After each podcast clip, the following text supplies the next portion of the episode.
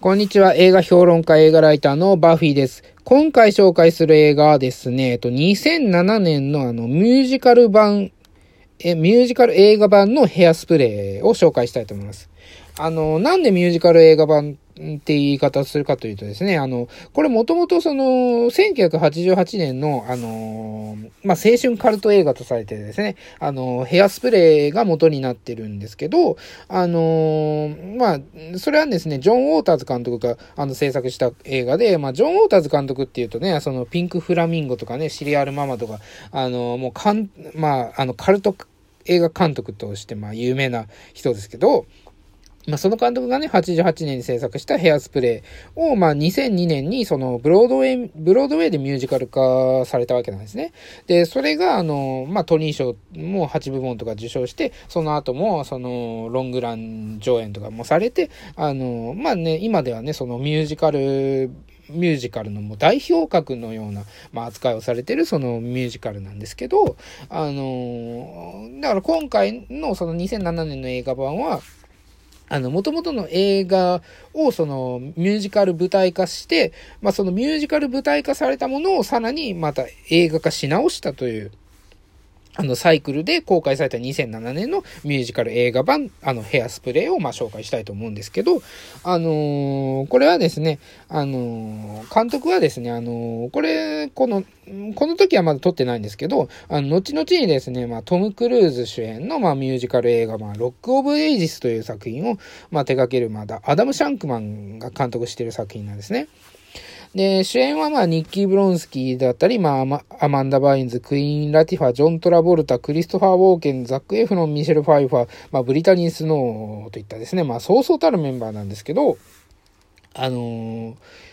この主演のですね、ニッキー・ブロンスキーっていう人はですね、まあ1000人以上のね、あの、オーディションの末ですね、まあ見事に、まあ、主演に抜擢された本当に新人なんですよね。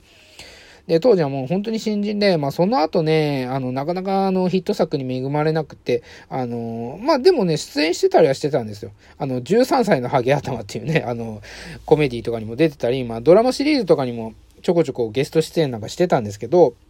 あの、なかなかそのヒット作に巡り合えなくて、ヘアスプレー以降は、あの、2013年以降はね、あんまり作品に出演してなくて、あの、ハリウッドのね、ビューティーサロンでバイトして、あの、オーディションを受けるというね、なんか過酷な日々を送っていったんですよね。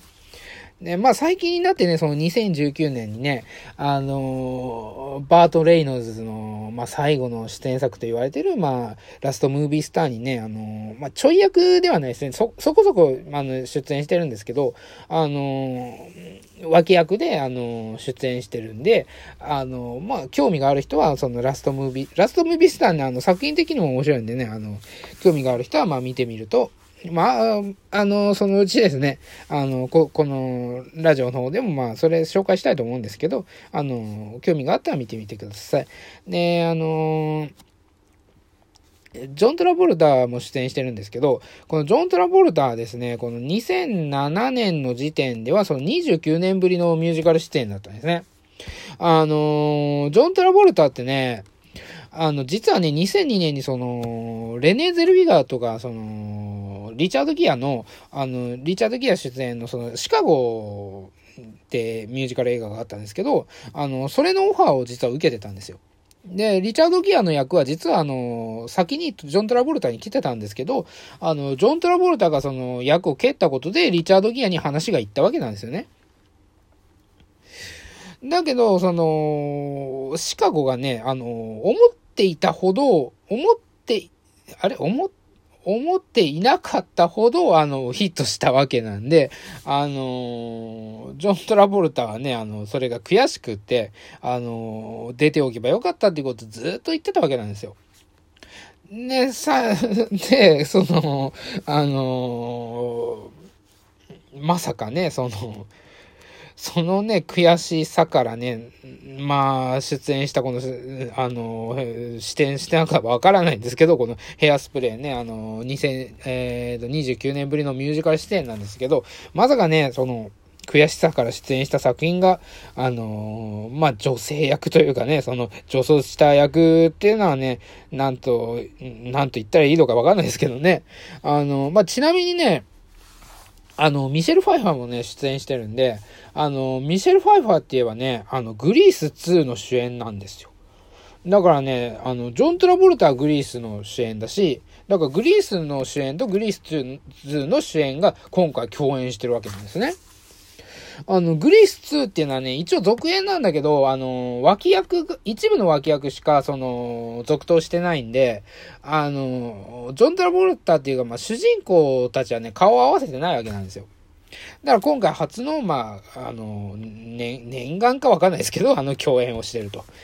いうところなんですね。まあそういった部分で、あの、ミュージカルファンも、まあ、あの、面白い、面白いっていうかね、サプライズ部分もあると。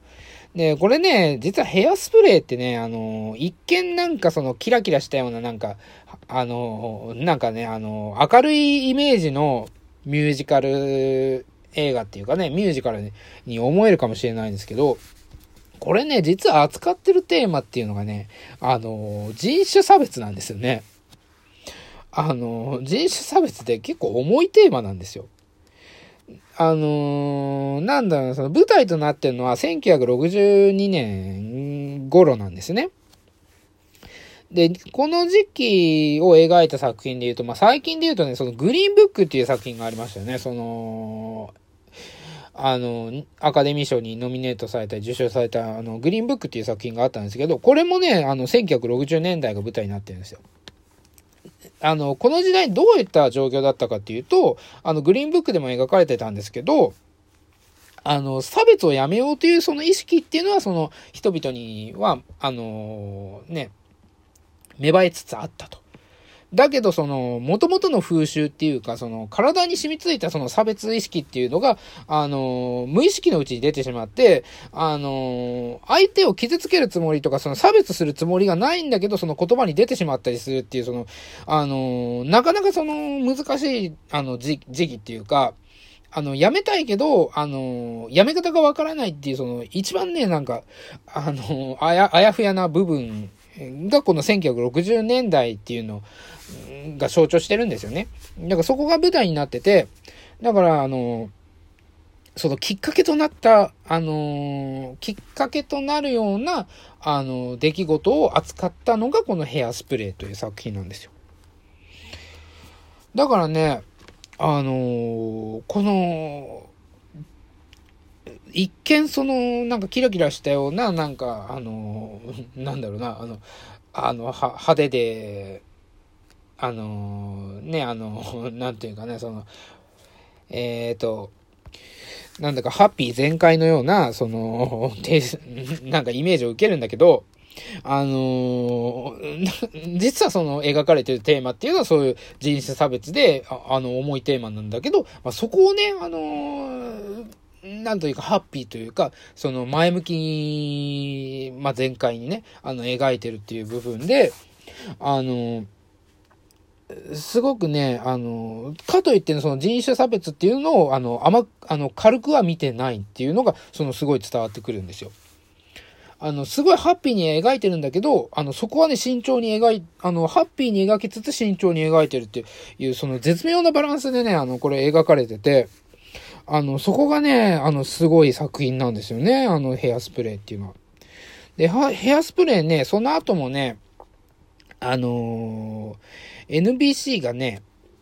あの、NBC っていう、まあ、テレビ局ですね。NBC が、あのー、ヘアスプレーライブというですね、あの生放送で、そのテレビ局が主催する、そのミュージカル舞台を、まあ、テレビで放送するっていう企画が、まあ、最近、あの、トレンドっていうかですね、あの、他の曲とかでもやってるんですよ。あの、フォックスもね、あの、レントとかもやってるし、あの、すごいね、えっ、ー、と、他にもね、あの最近だとね、そのディズニーがリトル・マーベイドとかもやってたり、あのー、積極的に取り組んでたりするんですよね。まあ今だとその新型コロナウイルスが出てしまったんで、まあ今年はね、ちょっともう無理かもしれないんですけど、あのー、積極的にその生放送ライブっていうのを、あのー、開催してるんですね。で、それの、まあ、初期の方っていうか、それで、あの、最初の方にね、あの、ヘアスプレーも、あの、生放送でやったんですよ。で、これはね、あのー、日本でもね、あ、日本で DVD 化されてないのかな？あの、ソフト化はされてないかもしれないですけど、あの、配信はされてるんですよ。あの、配信されてるんで、あのー、よかったらですね、見、見れるんですね。あの、Amazon プライムビデオとかでもですね、あの、300円ぐらいであの、まあ、あの、無料わけじゃないんですけど、あのー、お金払って見る分で、あの、300円とか払えば、あの、見れるんですよね。この、あのー、ヘアスプレーライブっていうのだったり、あの、グリースも、あの、グリースライブっていうのがあるんで、それも見れるんですよ。あのね、あの、あの、私はね、もうあ、どっちも見ましたけど、あの、このライブ、ライブの方もね、ヘアスプレーはね、あの、すごい、あの、クオリティが高くてね、ライブの方では、あの、キャストがちょっと違ってて、あの、ジェニファー・ハドソンとかも出てるし、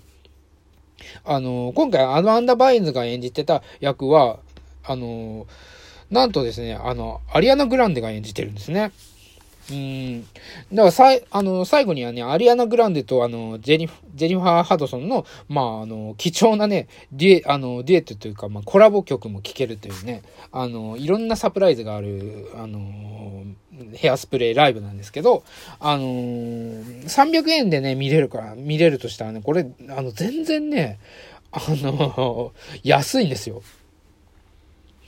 あの、まあ、よかったらね、今も全然あの、Amazon プライムビデオとかね、他でも、まあ、iTunes とかでも配信してる、配信してるかもしれないんですけど、あの、ヘアスプレーライブ、あの、よかったら、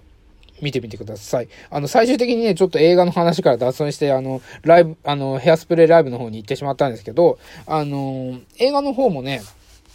あのハイクオリティで楽しんで、まあ、見てみてください。